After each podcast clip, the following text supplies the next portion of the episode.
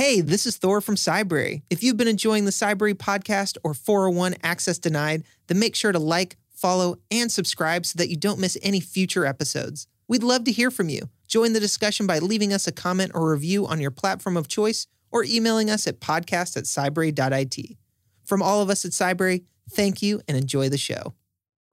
What does it take to be a cyber threat intelligence analyst? How can cyber threat intelligence, or CTI training, be applied in real world strategic defense planning and risk management assessment?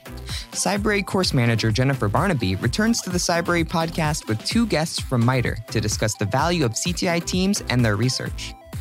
Jackie Lasky, Senior Cybersecurity Engineer, and Amy Robertson, Cyber Operations Lead, break down the ways that cyber threat intelligence is used to produce actionable defensive recommendations to any organization. Learn more about why it's more important than ever for CTI teams to have diverse contributors with both technical and non technical skill sets.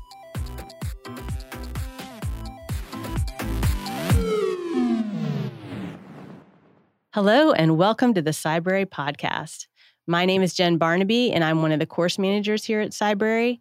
And today I'm so excited to welcome two cybersecurity engineers from the MITRE Corporation, Amy Robertson and Jackie Lasky. They were um, both uh, part of the team that put together uh, the MITRE ATT&CK Defender Cyber Threat Intelligence certification course that we have for free on Cybrary platform.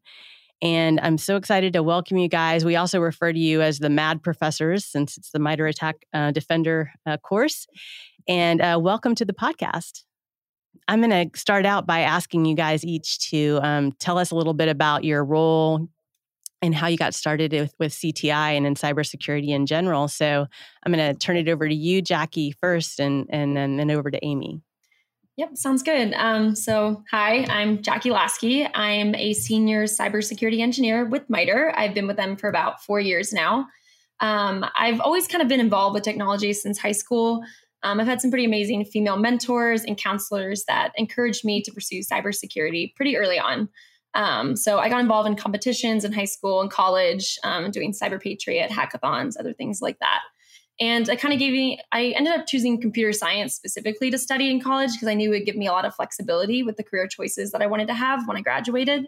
Um, I knew I could do software development, I could do cybersecurity, or I could do a bunch of other things. Um, but I knew it would allow me to pivot into different areas. Um, I participated in a bunch of different things in college, and um, I was able to do a bunch of internships. So, working with the Department of Defense, um, contractors, and doing some things with CTI and other areas of cybersecurity, trying to figure out, you know, my niche and what I enjoy. Um, and then when I came to MITRE full time, um, I started working with the ATT&CK CTI team, helping with their groups and software updates to their site, and then helping with technique development and a bunch of other things. So um, that's kind of how I got started with CTI. But yeah, that's my background. Well, that's great. A lot of different things. So that's yeah. really cool. okay, what about you, Amy? Hi, my name is Amy, and um, I'm currently a cyber operations lead at MITRE. Um, and I had a slightly unorthodox path um, getting into cybersecurity. Um, I've been working in cyber for over a decade, but I didn't actually start my career out in cyber. Um, I actually majored in political science, and I finished my undergrad a little bit early. So I uh, spent some time in Russia and um, a couple of years in China, primarily in teaching and development roles. Um, and then I moved to congressional affairs and state level lobbying with a focus on information security and technology.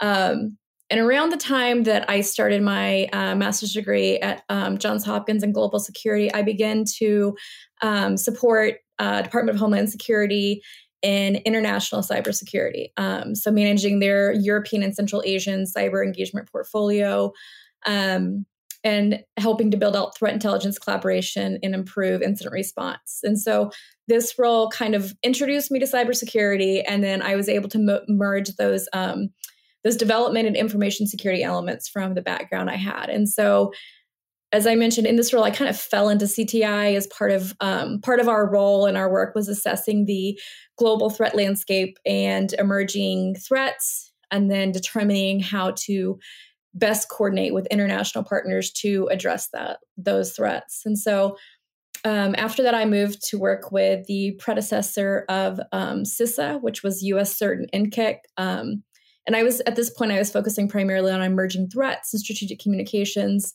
um, and spearheading some cyber risk assessments and OSINT and SOCMINT investigations. Um, and then from there, I moved to MITRE. And so here at MITRE, I primarily focus on cyber threat intelligence for space assets and weapon systems. Um, I'm also the content lead for the ATT&CK team, and I provide um, CTI support for um, ATT&CK evaluations. Wow, that's a lot. That is awesome.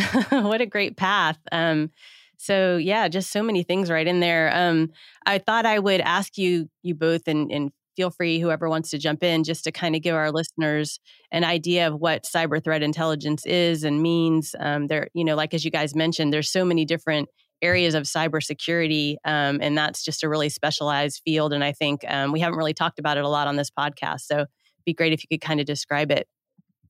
Yeah, I'm happy to jump in, and then um, if Jackie has anything to add. So, um, Cyber threat intelligence focuses primarily on the capabilities, the motivations, um, and the goals of a uh, cyber adversary and how these things could be achieved. So, uh, what threats and opportunities can be drawn from this knowledge? Um, in practice, this uh, threat intelligence is primarily the analysis of data and information from internal and external sources, um, depending on your organization, um, looking through structured and unstructured um, sources and looking at recent and past events to um, and bringing all these things together to generate relevant information about existing or emerging threats. Um, and so, a CTI analyst w- um, is able to take all this information um, and apply the uh, IntelliCycle and to derive kind of these meaningful insights for their organization from this intelligence. And so, this might be, you know, who's potentially targeting the organization and how um, and then providing actionable recommendations to defend against the threat and to kind of inform other preventative security measures. Um, and as an intelligence space, like I just mentioned, CTI also features um, an intelligent CTI lifecycle that starts with intel requirements or directions um, that are tailored to the specific environment or organization and then the next step is moving into the planning, collection of data, analysis of the results, um, production of the intel from the results, and dissemination of the intel. And then finally, reevaluating um, the intelligence in the context of any new information that, that is received and feedback. And so, the really key output of CTI is the actionable recommendations from the analysis. And I've mentioned actionable a couple of times. and what that means in the context of CTI is threat intelligence that is accurate, timely, and relevant to the organization and meets the needs of the the current defensive systems that have to deal with and respond to those kind of threats. And so those actionable recommendations are going to look different um, for every organization. Um, but they also focus on different aspects of the intelligence depending on the audience. So, um, at a strategic or executive level, it's going to focus on like risks to the organization or overall business operations.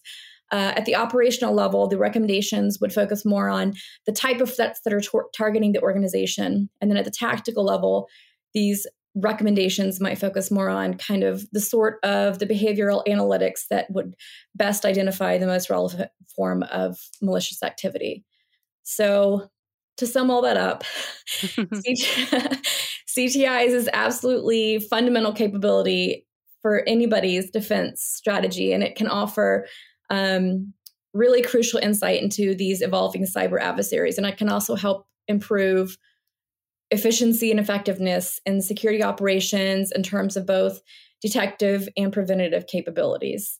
Um, and so, just touching on uh, the ATT&CK framework and where that comes in, because I know we'll be addressing that a little bit later. Mm-hmm. So, ATT&CK offers this kind of structured approach for describing adversary behavior. It enables the tracking of how an adversary group evolves over time, as well as supporting comparisons between adversary groups and then allowing you to assess how they compare to your defenses. So it enables you to structure your data and then operationalize it by providing knowledge and insights to your defenders about the key behaviors to detect and mitigate. Yeah, and I know in the course that you guys taught, um, Jackie covered how to use Navigator to sort of, um, you know, kind of reflect the intel and when you're kind of comparing different APTs and, um, you know, sort of documenting and annotating what you have. um, maybe you can talk a little bit about that, Jackie.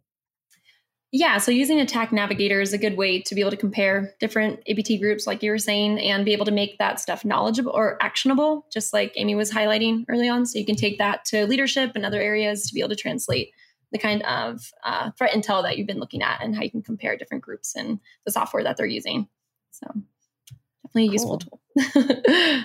Yeah, that's awesome. I was um, mm-hmm. I've been going back through your your course and kind of familiarizing myself with everything that you guys taught. And I know, you know, Amy, you covered the raw data portion, and um, after you know going through the narrative reporting stuff that Adam covers and then the raw data part i'm i was like really impressed because it seems like you have to have so much technical knowledge um, to you know to understand the commands that an adversary is using and what the file structure is that you're looking at and what what's possible and what it means and everything and um, you know, I was wondering if you could talk about what the technical skills are for someone who wants to get into CTI, what they need to know, and, and that type of thing. And sometimes it's going to be uh, more laid out for them in the narrative intel that they're looking at, but sometimes they have to get down into the nitty gritty.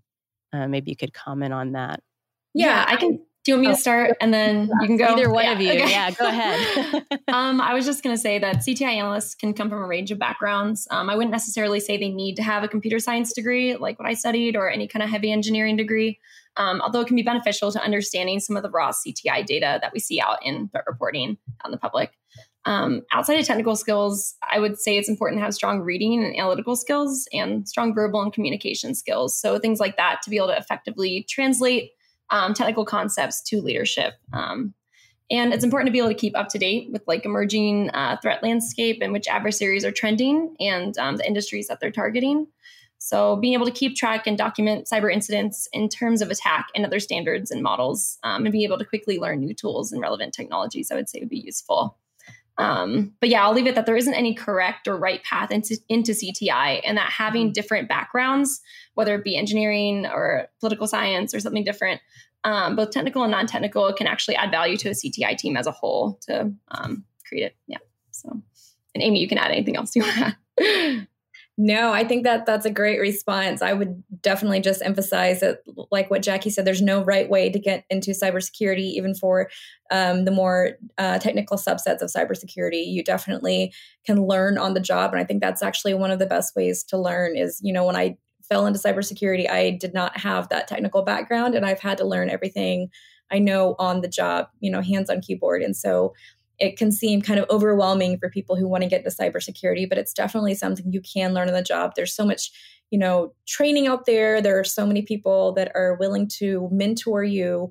Um, that I think it's it's just a really achievable goal, even if it seems kind of like I said overwhelming at the beginning. It's really something that I think you could pick up. And I wouldn't say there's a like Jackie mentioned, there's not a specific skill set that's gonna um, that's that cyber and CTI require, but um, probably just that a willingness to learn constantly like she mentioned because you have to stay on top of everything. Everything's so dynamic and the uh, body is now just growing so quickly and changing so much sure. you just have yeah. to like constantly stay on top of it and stay on top of training. So i would say it's it's actually hard to be in um, cyber for a while and not um, you're learning so much and you're constantly training it's hard to not stay on top. I mean it's hard to fall behind because like you have to do a good job in your mm-hmm. role. You have to stay on top of things. You have to consistently do different training. You have to consistently stay on top of things. So um, i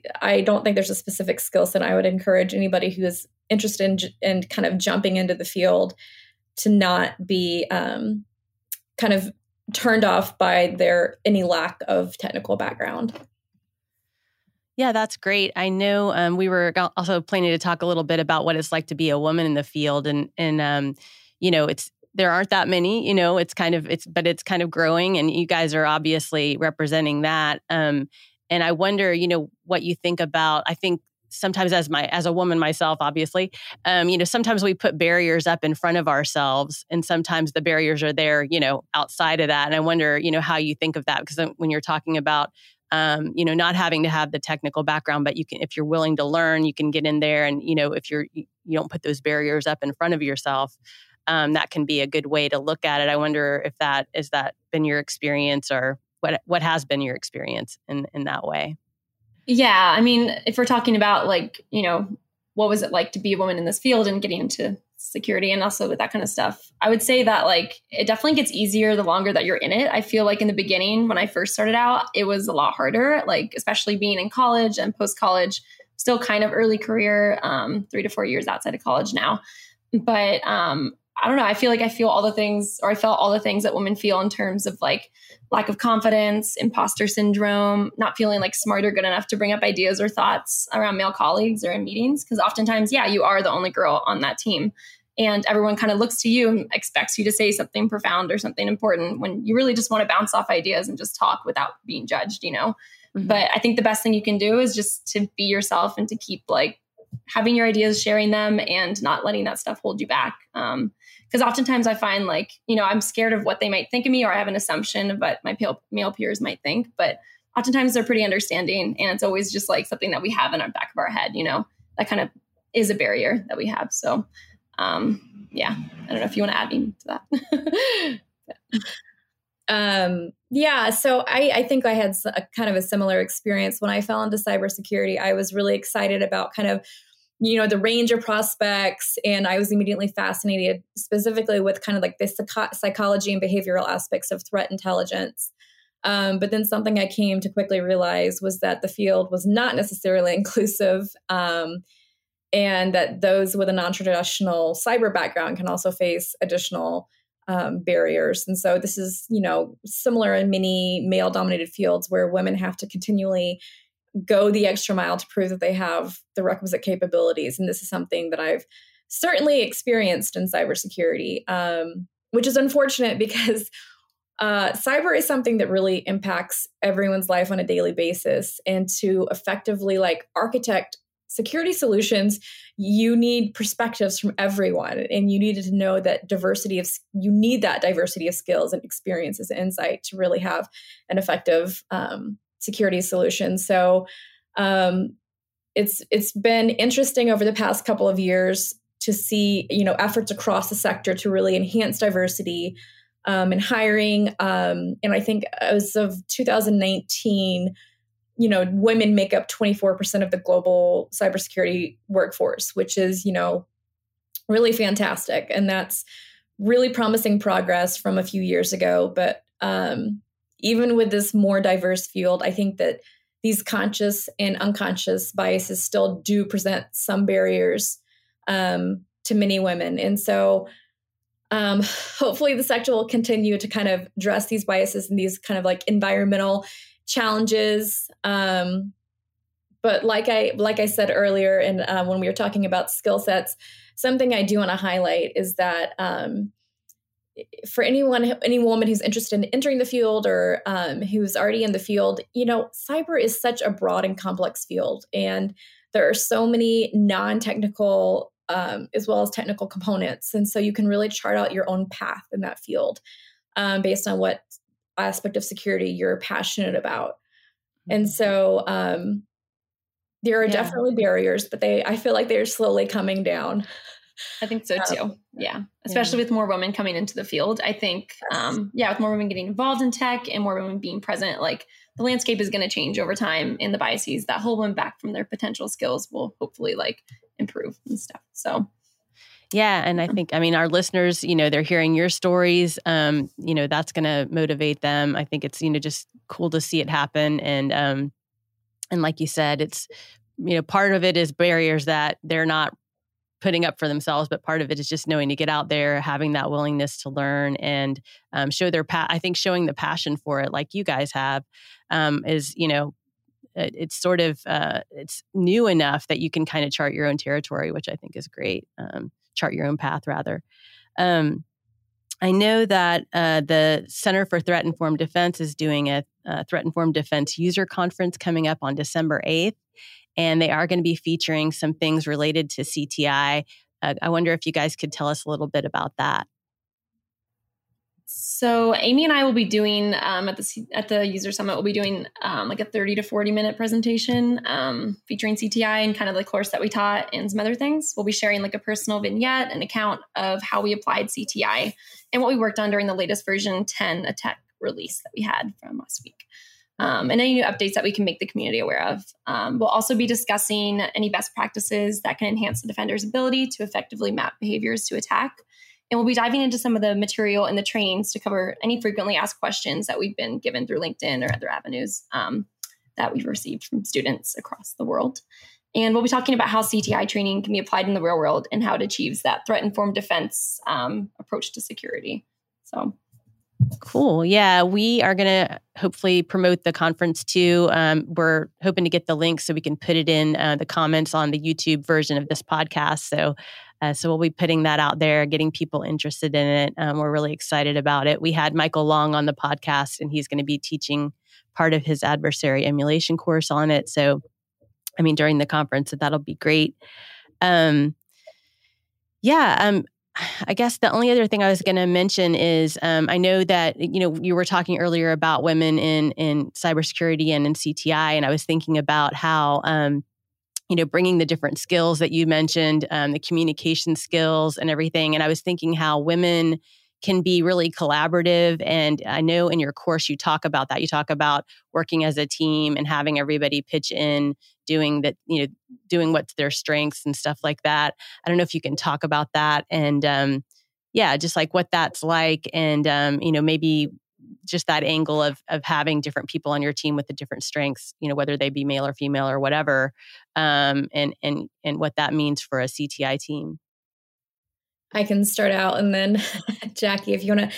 So, um, in my experience, you know, the, I've worked with CTI teams that are primarily, um, they come from a very technical background, and I've been the only non technical person on that type of team. And then I've also worked on teams that have like more diverse um, experiences and kind of makeup of um, teams. And so, um, I think both have their strengths um, when you have a very technically focused team, you definitely have um, you can produce some much more much more actionable recommendations um, based on kind of like the raw or unstructured data um, for a lot of those people who have different types of you know technical background with the people with the teams that have more of a diverse and not um, background. Not everyone is um, technical. I think there's a little bit of a different strength and that you are looking at um, each other's biases a different way. Like you're saying you know what perspective are you viewing that through? What lens are you viewing that through? How did you come to that conclusion? So um, you're questioning each other a lot more. You're questioning the recommendations or the the outputs um, of the analysis a lot more closely than perhaps the solely technical team is. And so um, i think that's why having those two aspects together where you have a you know technical people as well as, as people from an intel background or a different um, background that isn't solely cyber focused um, is a really good combination that kind of gives you that holistic uh, you know just the, the really valuable and actionable recommendations but that are also questioned by people with d- different and diverse backgrounds yeah i mean that's pretty much what i was going to say i agree with pretty much Amy, everything amy said um, but yeah like sometimes the less technical people can pull out things where the highly technical people don't know how to make those things consumable by the general public and things. So like being able to work together, I really think helps um, in terms of creating a whole CTI team. So. Yeah, I'm glad you brought that up. I it made me remember also that you talk about biases in uh, in the course and how um, being collaborative like that allows people to look at it from different angles.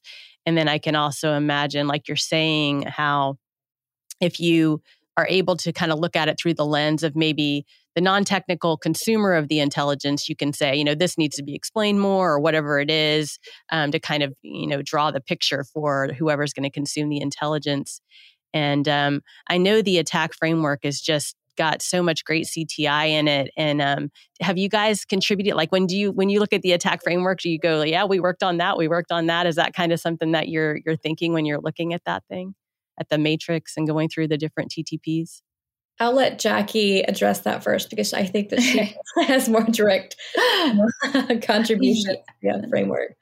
Um, yeah, so like I know when I've written like specific techniques or something, I've been able to look back and be like, oh, okay, cool. Like people are actually using that out in the real world. Like it's really fun to see. And like even when I'm reading through like a threat report that's out in the public, you know, and I'm mapping it to ATT&CK, like I'm able to be like, oh yeah, like I understand how these entities were created because I was able to help, like, I don't know, look at all the intelligence that's out there and create these things. And it is really cool to see it being used by like the community and um, being taught now in courses like this. So, um, yeah, it's exciting.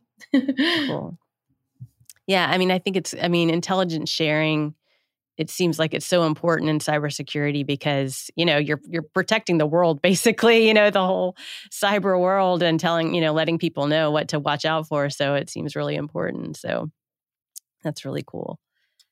Um, well i don't have any other questions. You guys have anything else you want to say? Anything about the conference or anything like that? Uh, give you guys the last word. I don't think i don't i don't have anything um really substantive to add. I will just say that we're looking forward to speaking at the user conference about CTI and sharing some of our experiences and some updates to the um, CTI ATT&CK Defender course. Great. Yep. Cool. Well, I'm so glad you guys joined us today. Thank you so much for your time. Of course. Thanks for having us. Yes, thank you for having us. Cool. Well, thank you to our listeners as well. I hope you join us at our next Cybrary podcast. Um, be sure to like and share, subscribe, give us a review. It always really helps us out. And we'll catch you at the next episode. Cybrary, the premier cybersecurity skill development platform, is empowering individuals and teams to secure the future of technology. See why 3 million people have already signed up when you visit www.cybrary.it.